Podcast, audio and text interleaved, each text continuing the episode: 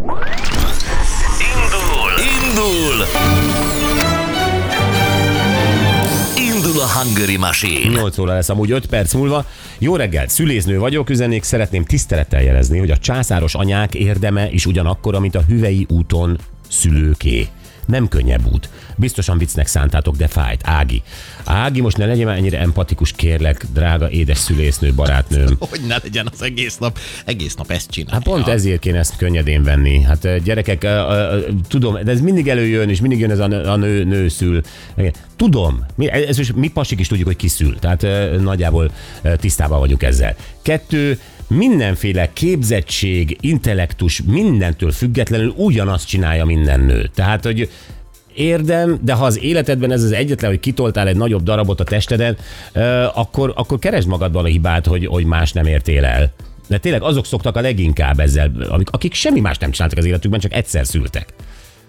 Hát És ez azért. bennünket pasikat irritál, mert mi mindig így le vagyunk kezelve, le vagyunk tudva. A ti kötődésetek a gyerekek, gyerekhez nem lehet akkora, mert ti nem ö, hüvelyeztetek, ö, meg császároztatok, meg nem tudom mi.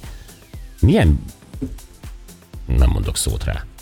Nem, mi van? inkább itt a baj, hogyha valaki szóvá teszi ezt, de én nem gondolom, hogy az intellektuális oldalról lehet egyszerűen csak megközelített. Ez érzelmi közelíted meg? szempontból is. Igen? É, hát persze, hát nyilván érzelmileg is azért rengeteget Te, jelent te emlékszel még a hüvei csak utadra? úgy- Nekem nincs. Nem úgy értem, hogy attól a kötődés még benned van? Érzed ezt A a, gyerekeim felé van-e Nem, kötődésem? a te saját megszületésedet ö, kapcsán.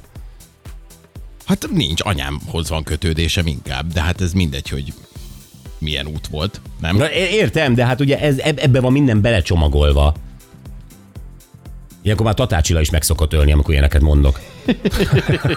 Hát lesz ma rá lehetősége, Ja, remélem ma lesz, rá, ma lesz rá lehetősége, igen. Na jó, minden drága Ági, de köszönjük szépen, hogy, hogy, hogy megírtad ezt. Uh, sziasztok, nálam apunak és anyónak is tetszett Szörényi Levente munkássága, így lettem Levente. Szeretem a nevet, üzeni Levi. Uh-huh. Tök jó, és Igen, akkor ez, ez ez, jó. egy konszenzus. Jó, Henny van velünk, szia Henny, jó reggelt! Jó reggelt, sziasztok! Szia Henny! Szia. Henny, hallottad tegnap egyébként a Hungary Machine-t? Igen. Ó, hát akkor véletlenül tudni fogod, lejátszuk azért még Igen. egyszer ezt az összekavart szöveget, jó? Jó, jó, jó, jó. Kicsi jöjj közelebb túl messze vagy, vagy nem hallom a hangod. Még több jön nem látom tisztán az arcod mond, mi van veled olyan életet élsz, amilyet szeretnél. És akkor viszont a segítségeket is hallottad tegnap, úgyhogy Ez a Gipó cirkusz és szírott a Jennifer, a gyere kicsi. Yeah. Pontos! Kicsi gyerek közelebb, messze vagy nem hallom a hangodat gyere még közelebb. Nem látom tisztán az arcod Meséld el, hogy mi van veled Ahogy akartad, úgy el az életed Te hogy tudod Ja, ezt tenni? ezt. Ugye, hogy milyen jó? Ja, imádom. Nagyon. Ezt mi hoztuk el nektek? Igen, igen. Igen, nem, erre büszkék van. vagyunk mindannyian. Jó, Igen, és örülünk, hogy még továbbra is szoktátok azért néha-néha játszani, mert többet kéne. többet kéne. Jó, oké, rendben. Figyelj, Minden a nap. nyereményedre koncentráljunk, ez lesz a tiéd. Gratulálunk! Nyereményed egy 25 ezer forint értékű vitamin csomag a Benu Magyarország ZRT jó voltából. bizony. És természetesen Bocsi Zacsi a téli sapkával meg a bögrével. Örülök neki, nagyon köszönöm Hát te szépen. tényleg örülsz. Azt a mindenit. Nagyon. Jó van, Henny. Figyú, oké, nagyon köszönjük, örülj tovább, és uh, ma szerintem még visszaív Anett téged, és elkéri a címedet majd, jó? Jó, jó, köszönöm szépen. Elmondhatom egy gyors egy mondatba, több veszett eszek belőle, hogy hogy lettem én Harriet. Na, mesélj. Az unokatesom, amikor hat éves volt, három leányba volt szerelmes, Andi, Móni és Henibe, és mondta, hogy korán menjetek, hogy ezekből tudjatok választani. És hát Andi volt az unokatesom, a Mónikának na, a neve nem nagyon tetszett a szüleimnek, és így lettem Heni, hogy korán mentek. Ah, de helyes. De jó, legalább van története a nevednek.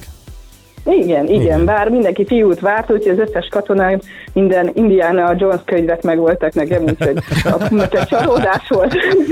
Ja, na jó van. Henny, köszönjük még egyszer, és akkor majd hívunk. Köszi. Én köszönöm, nagyon Szia. köszönöm, sziasztok! Szia, szia. De helyes. Jó, jövünk vissza gyerekek, egy új SMS-es csalást szeretnénk nektek megmutatni.